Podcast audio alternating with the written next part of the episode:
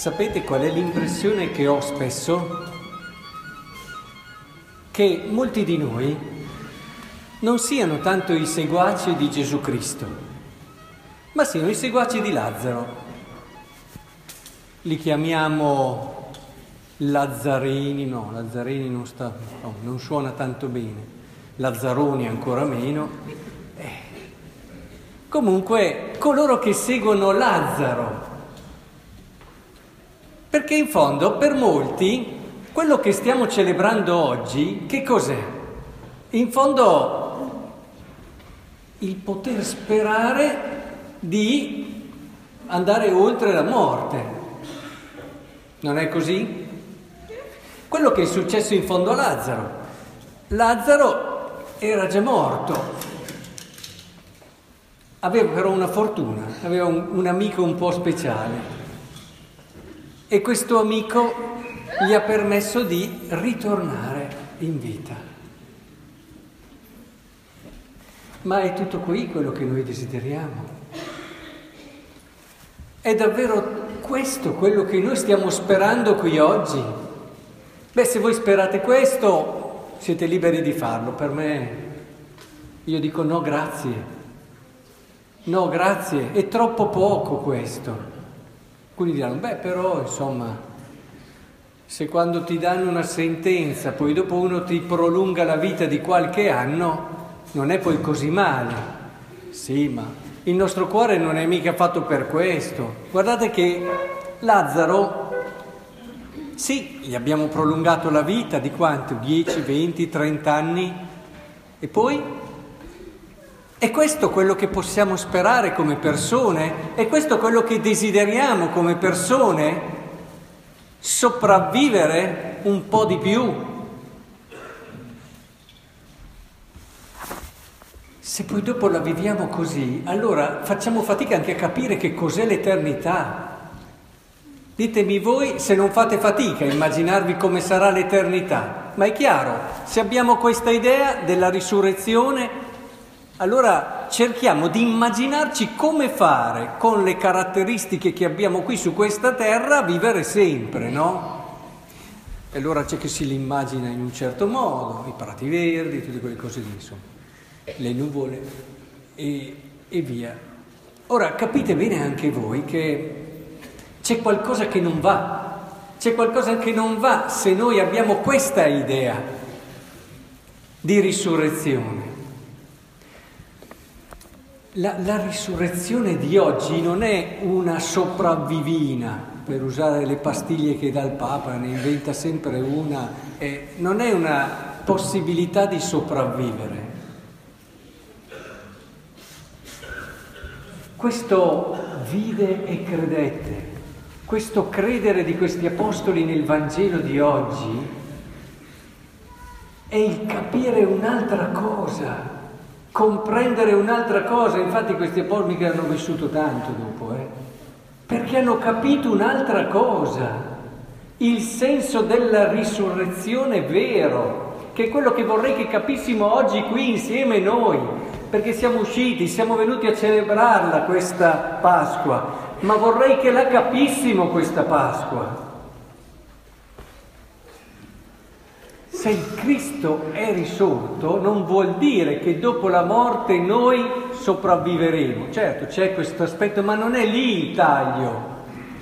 Vuol dire piuttosto che la risurrezione è il sigillo, è la conferma che quello che Cristo ci ha detto è la cosa in assoluta più vera che potevamo in un qualche modo conoscere di noi, del nostro destino, della nostra vita. La risurrezione non è semplicemente il fatto che nel mio matrimonio forse io potrò pensare di continuare in un modo nuovo, certo ci dice il Vangelo, però a vivere con le persone che amo. Non è solo quello.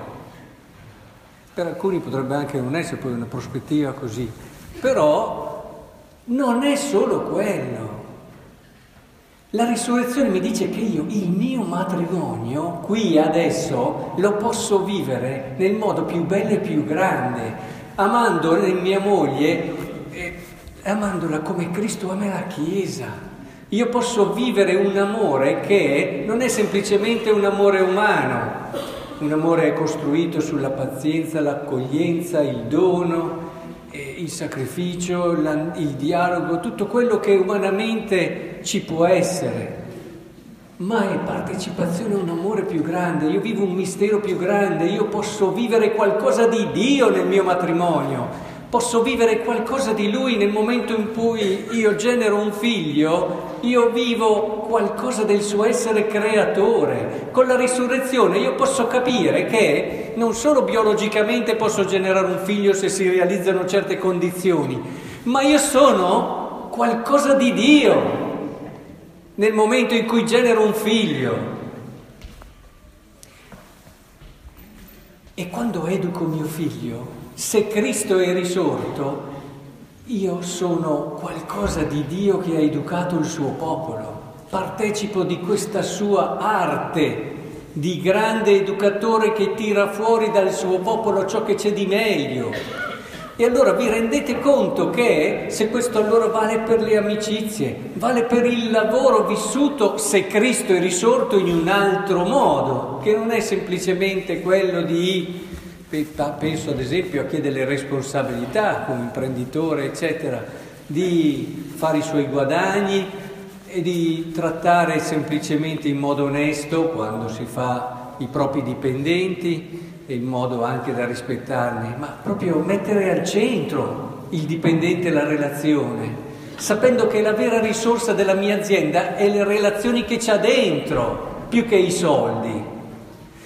E cambiare proprio la mentalità, perché la risurrezione ci dice che Cristo ha ragione, che quello che ci ha detto Cristo ci dà la possibilità di una vita non bella, divina, e questo è quello che dobbiamo cercare di comprendere oggi. Più che pensare a chissà come sarà la vita eterna, la vita eterna è il compimento di una vita terrena vissuta così. La risurrezione di oggi ci riporta qui, su questa terra, nella nostra vita e ci dice guarda che la tua vita può essere molto diversa, Guarda che tu puoi tirare fuori da tutto quello che hai nella tua esistenza qualcosa di grande, di straordinariamente bello.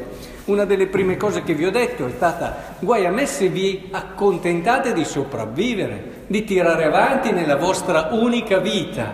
E oggi vi do il fondamento di quello che vi avevo già accennato. Perché non dobbiamo limitarci a sopravvivere e soprattutto possiamo non limitarci a sopravvivere? perché Cristo è risorto. E allora siamo sicuri che se io nella mia vita mi perdo per gli altri,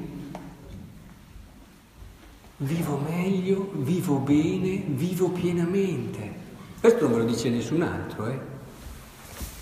La risurrezione, ben lungi dal dire sopravvivi, se capiamo la risurrezione, allora siamo capaci di darla la vita. Magari viviamo molto meno, avete visto gli apostoli, hanno creduto nel risorto, hanno vissuto pochissimo dopo.